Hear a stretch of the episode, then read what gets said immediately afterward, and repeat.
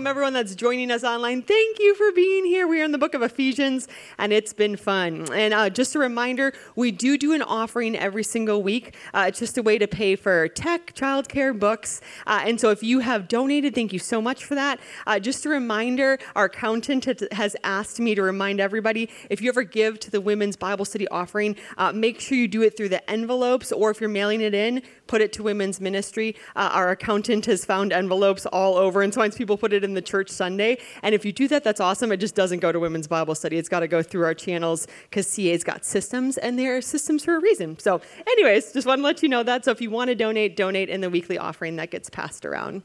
Um, and then I think our next announcement, yeah, a partnership. I'm jazzed about this. Uh, CA does something called partnership. We don't do membership. Uh, we want to partner with you in what God's doing. And so if you've never taken this class, I want to encourage you. It's a four week class. You get to meet all the pastors. Uh, Matt Price does this awesome, like, history recap of the church. Like, I want to go just to hear Matt do it again because it's awesome. This church has a 115 year legacy, and that's beautiful. And a city is transient in LA mm-hmm. when things are turning over all the time. That CA has been stable and grounded in God's word all the time is pretty cool. So if you've never taken this, it's free. Uh, it meets at 11:15 for four weeks starting May 4th, and there is free breakfast. So if you are somebody who likes free breakfast, that's what got me in there. So, anyways, uh, you can sign up for that online, and it will start uh, this weekend at 11:15. So you can mark your calendars for that. Um, I have the privilege of introducing our guest speaker for the day. Will you please give it up for Tanya? Sweet and faithful Tanya did her internship with us, and part of the internship at CA is learning how to write and give a sermon. And so it was part of her notes and plans anyway. So Jill and I had the forethought of let's have her do a passage in Ephesians. And then if she says yes, she can teach in Ephesians. And Tanya, being the faithful woman of God she is, said, No.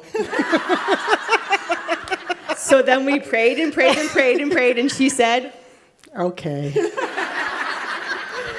So Tanya is going to bring us a word today, and it is a good, good, good word because this woman is anointed. So uh, if you would just join me in extending hands, I just want to bless Tanya as she brings a good word to us today.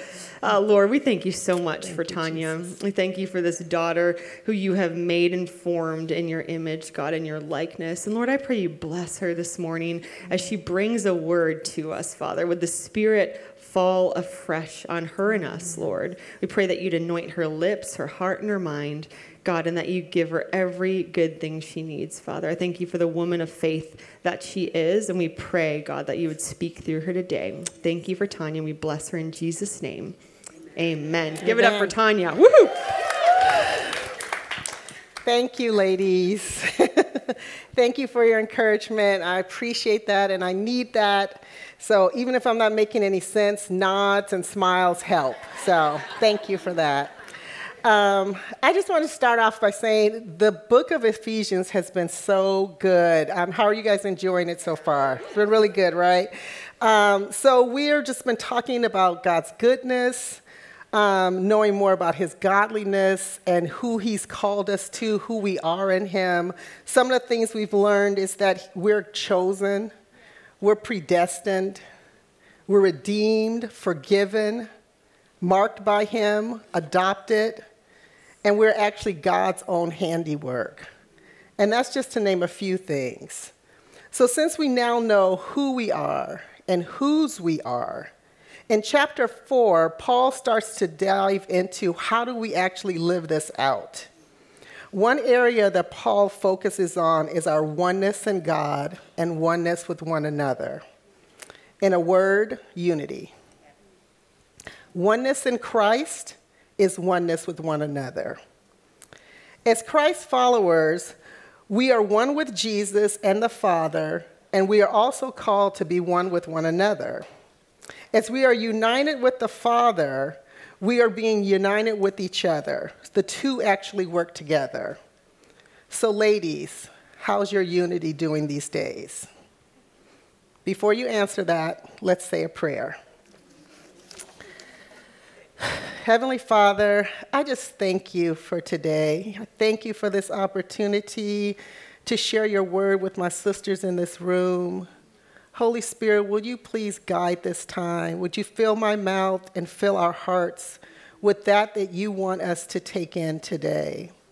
May the love of God bind us together and the spirit of unity, even now, be ever present in this space. We give you praise, glory, and honor for this time. In Jesus' name, amen. So while the, the book of Ephesians, we've learned, um, is speaking directly to the church in Ephesus, as I read chapter four, I couldn't help but think about my own family. As we're talking about unity in this chapter, my family has faced a lot of disunity and a lot of division. Generational feuds and really close family members going decades without even speaking to each other. Maybe some of you have also experienced that pain of having an estranged loved one in your family or a really dear and close friend that you're no longer um, united with or in relationship with. So you know how painful this could be. It reminded me of Jesus' prayer in John, where he prayed that we would be one, even as he and the Father is one. This is God's desire so imagine how it must hurt God's heart when we, his family, his children, are not in unity with each other. Even though much of the disunity in my family started well before there was social media, social media has brought a whole bunch of intensity to this. Don't get me wrong, I like parts of social media. I love seeing your vacation pictures, fun restaurants, your cute babies, puppies, Coley's engagement pictures. Um, but if I'm honest, sometimes, church, when I read those posts and those comments, I don't see much unity there. A while back, I was speaking to a really close Christian friend, and they were sharing with me about how they were having a really difficult time with another Christian friend of ours because of the post and the political views they were seeing in social media. They were really like long term friends, but they were separating. They were deciding to walk away from the friendship because it just become too much. And I think this has become all too common today. We're just so quick to walk away from one another um, whether it's based on those political differences between friends, family conflicts on various matters, or even whether to mask or not. It's gone just way beyond differing of opinions to actual relational breaks. I don't think that that's God's heart. In this chapter, Paul calls for oneness in the body of Christ, and he is speaking to us, the church, directly. God has called his church to pursue unity first with Christ and then with one another. In Ephesians 4 1 through 6, Paul shares with us how deep how to keep the unity God has called us. He says, Therefore, I, a prisoner for serving the Lord, beg you to lead a life worthy of your calling, for you have been called by God. Always be humble and gentle be patient with one another, making allowances for each other's faults because of your love. Make every effort to keep yourselves united in the Spirit, binding yourselves together with peace. For there is one body, one Spirit, just as you have been called to one glorious hope for the future. There is one Lord, one faith, one baptism, one God and Father of all who is over all, living in us all and through us all. We are called to be one, to be singular in love for the Father in loving one another and in spreading the good news. And I particularly love that passage in the scripture where it says, Be patient with one another, making allowances for one another's faults because of your love. When Paul says that, he's actually begging the church to remember that we are called to oneness. We are called by God. And he's actually cautioning the church of Ephesus to not to slide back into disunity. I believe oneness is the way we actually live out that call that Paul references in the beginning of that passage. So today we're going to consider three questions to identify any hindrances to living in unity and ways we can overcome them. First, let's look at Ephesians 4 21 through 24. Since you have heard about Jesus and have learned the truth that comes from him, throw off your old sinful nature and your former way of life, which is corrupted by lust and deception. Instead, let the Spirit renew your thoughts and attitudes. Put on your new nature, created to be like God, truly righteous and holy. So, the first question is this, ladies Are you holding on to any old ways of thinking that are truer to you than God's word? Are you holding on to any old ways of thinking that are truer to you than God's word is? Are you making decisions or living in a way that is contrary to who God designed you or called you to be? When our old way of thinking is truer to us than God's word, we can sometimes allow that way of thinking to become, um, to in, infiltrate our walk as a Christ follower.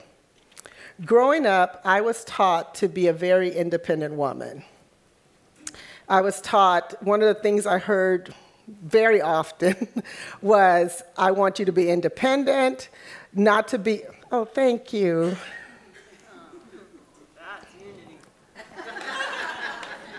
Thank you.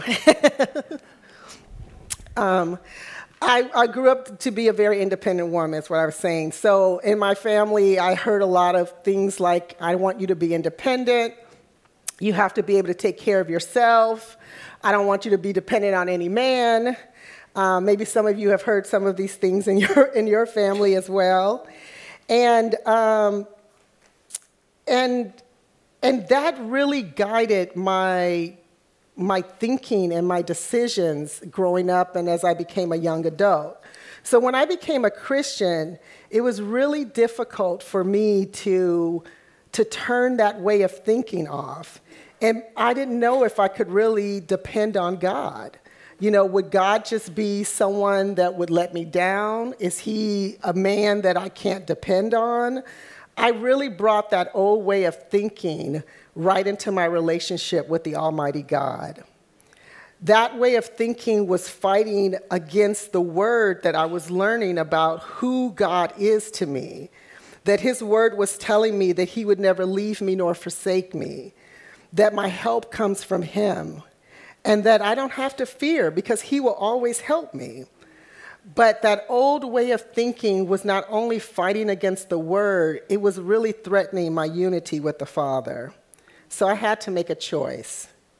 Either I was going to trust God and what His Word says, or continue to believe like the former me. And honestly, that really hadn't been working for me.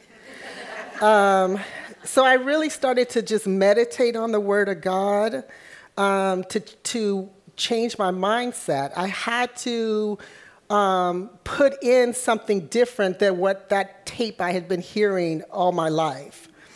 I needed to replace the lie that I couldn't depend on God with the truth of His Word. And to this day, that has been the most impactful counter to the old way of thinking for me. In Romans 10 17, it says, So faith comes by hearing, that is, hearing the good news about Christ. So reading the word, singing the word, was building my faith in God and helping me to renew my mind. And hey, maybe for you, that hasn't been an issue for you. It could be, will I have enough? Will my needs be met? Will um, I have enough money, resources?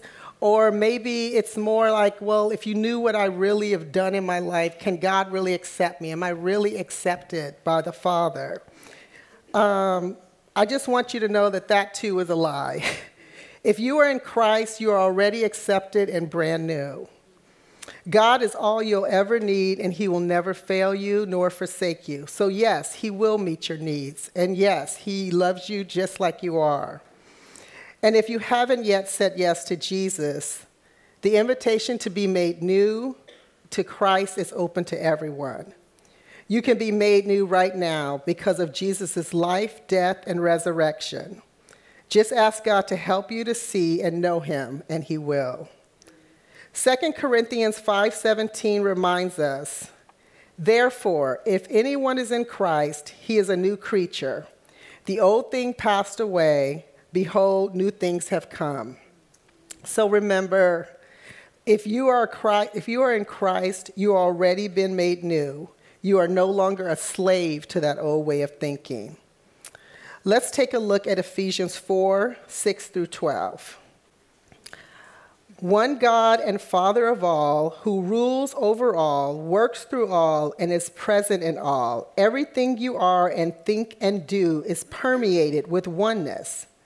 But that doesn't mean you should all look and speak and act the same. Out of generosity, out of the generosity of Christ, each of us is given his own gift. The text for this is He climbed high mountains, He captured the enemy, and seized the booty. He handled it all out. Well, that means like, you know, treasure. uh, it's true, is it not, that the one who climbed up also climbed down, down to the valley of earth. And one who climbed down is the one who climbed back up, up to the highest heaven. He handed out gifts above and below, filled heaven with his gifts, filled earth with his gifts, and handed out gifts of apostles, prophet, evangelists, and pastor and teachers to train Christians in to, to train Christians in skilled servant work, serving within Christ's body, the church. So, if you're taking notes, we just discussed are you holding on to any old ways of thinking that are truer to you than God's word?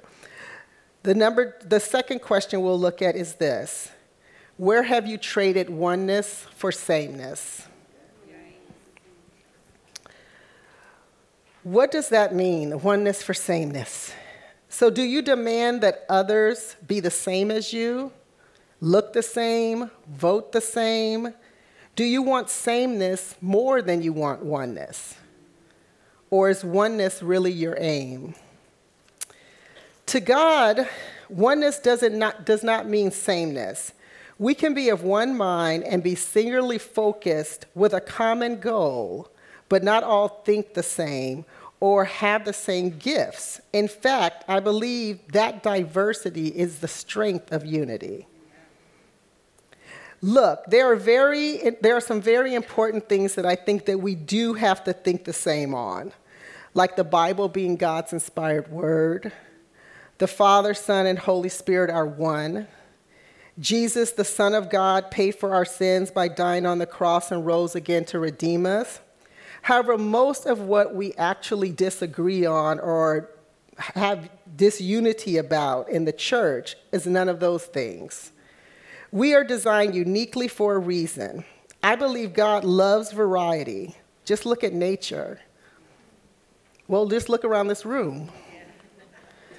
However, sometimes I think we expect if we are truly to be unified, we have to be the same. And if, it, if someone doesn't think exactly like I do in the same way on all things, can we truly be one? I think yes. God sees me and my husband Dennis as one. However, Dennis and I do not think alike do not think alike on a lot of things, and we definitely aren't the same person. So my husband grew up in a household without sisters. I know, poor poor man, right? Um, and I grew up in a home that was mostly all women um, apart from my youngest brother, who was the baby of the family, so, you know, he's blessed, right? Um, but I remember when Dennis and I first got married and we started living together, um, in my family, Saturday mornings, the first thing you do is you clean the house. Like you get up, you do your chores, and then whatever you have going on for the day, you set out for the day. So that's going to be the tradition in our house. And um, and Dennis, I don't I don't know. I mean, they were all boys. I don't know if he had that same kind of ritual in his home or not. But so on Saturday mornings, you know, I'm ready to do this, and he's like, "Let's go to breakfast."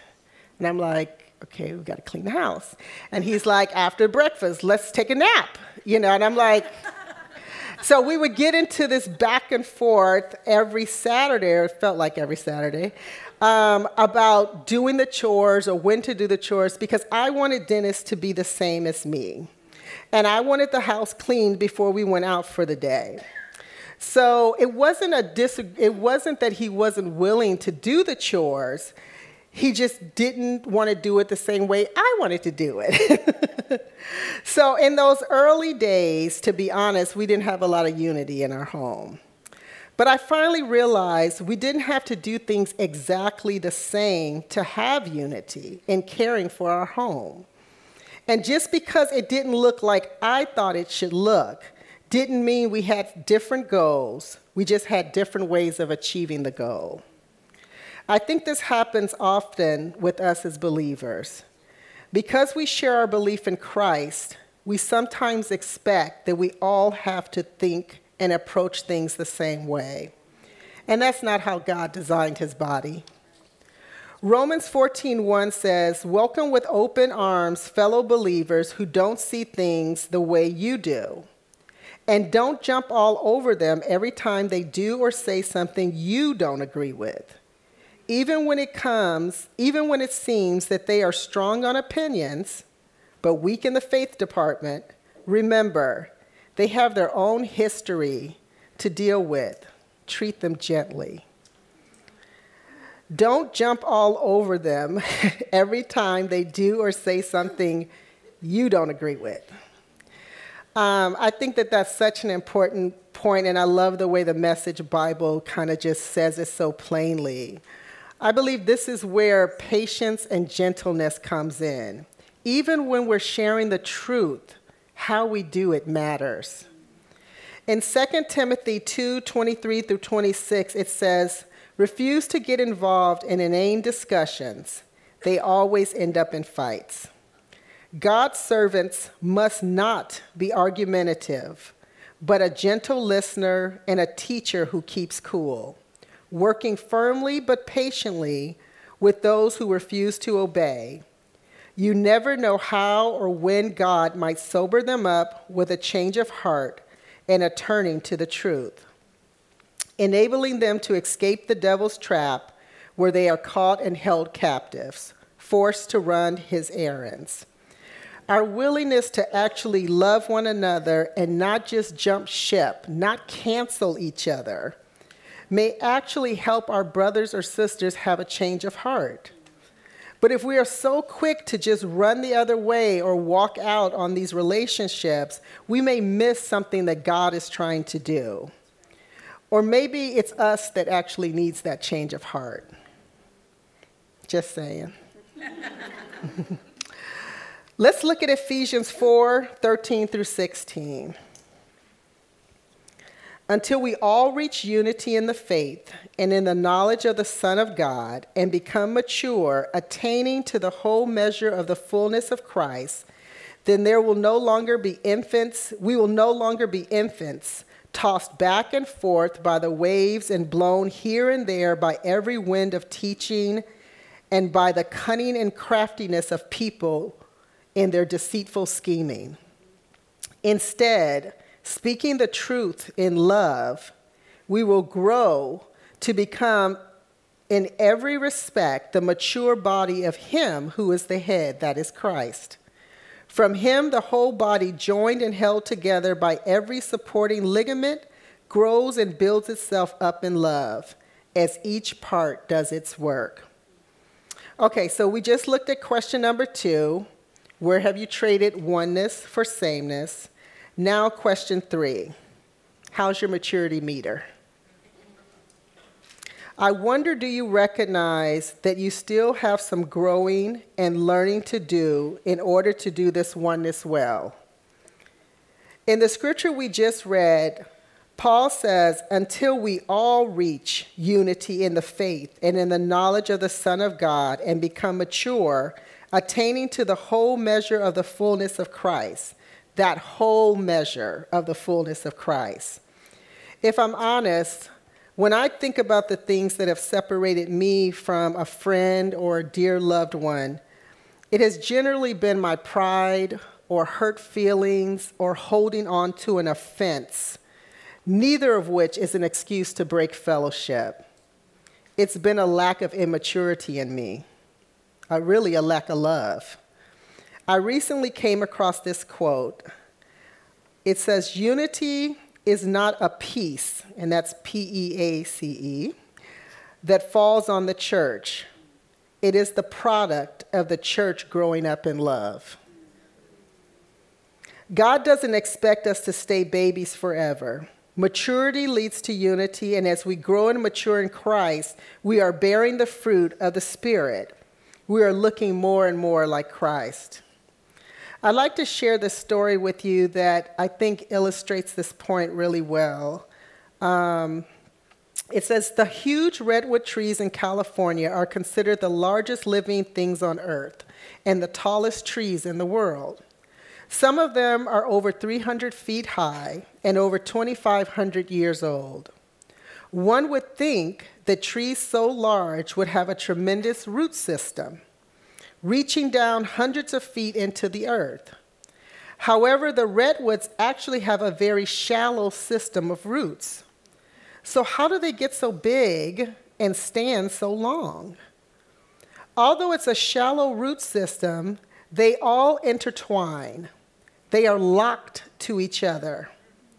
So, when the storms come and the winds blow, the redwoods stand. And it's because they don't stand alone, for all the trees support and protect each other. The same is true for the church. We will stay strong and be able to withstand the storms of our unity and by working together. If we do not stand together, we will surely fall apart. A key way to gauge your maturity as a believer is the degree of unity you have with your brothers and sisters in Christ.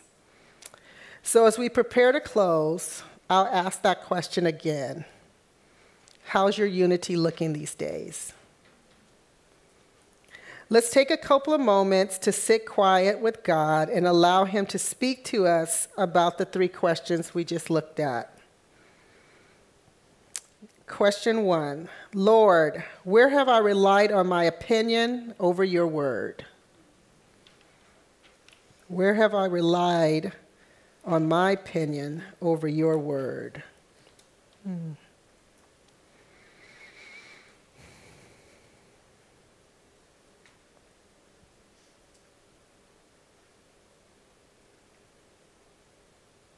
Lord, where have I been seeking sameness instead of oneness? Where have I been seeking sameness instead of oneness?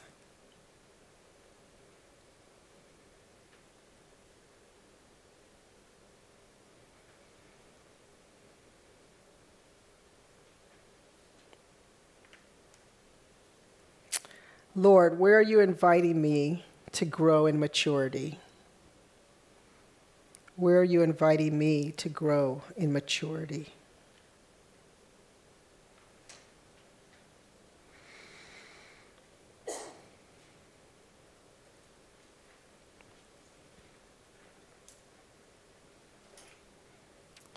So while your eyes are closed, I'd just like to share this prayer. Lord, forgive me for any way I have not honored your word in living in unity. You have commanded us to first love you and then others. Lord, help me to put aside any opinions that would exalt itself against the knowledge of you and your word. I thank you that you have called us to live a life united with you first and then with my brothers and sisters. May I choose a life of harmony and unity, and may I also be a reconciler for you, Lord, and the kingdom of God. Please show me if there are any relationships that need your repair. And help me, Lord, to humble my thoughts and surrender my opinions to you. Lord, show me and open my heart to walk in true unity in Jesus' name. Amen. I know walking in unity is not easy, it's not always easy. But I know that we can, but we cannot give up. The best part is that we are not growing, we are not growing and changing all on our own. The Holy Spirit is at work in us, and He is the one that's helping to transform our lives from the inside out. He is our helper. When we walk in God's truth and unity, we glorify our Father. And isn't that what we all want to do? I'd like to leave you with one last scripture Romans 12 10. Be devoted to one another with authentic brotherly affection as members of one family. Give preference to one another in honor. We're family, ladies.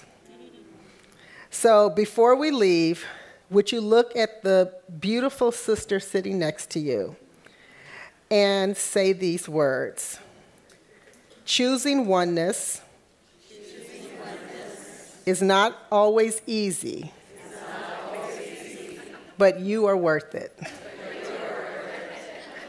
Amen.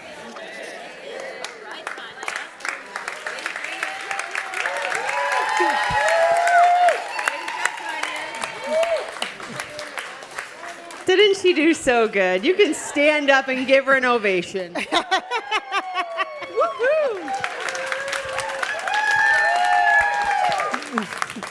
well, with that word from Pastor Tanya, would you go and love one another well in your group? You are dismissed.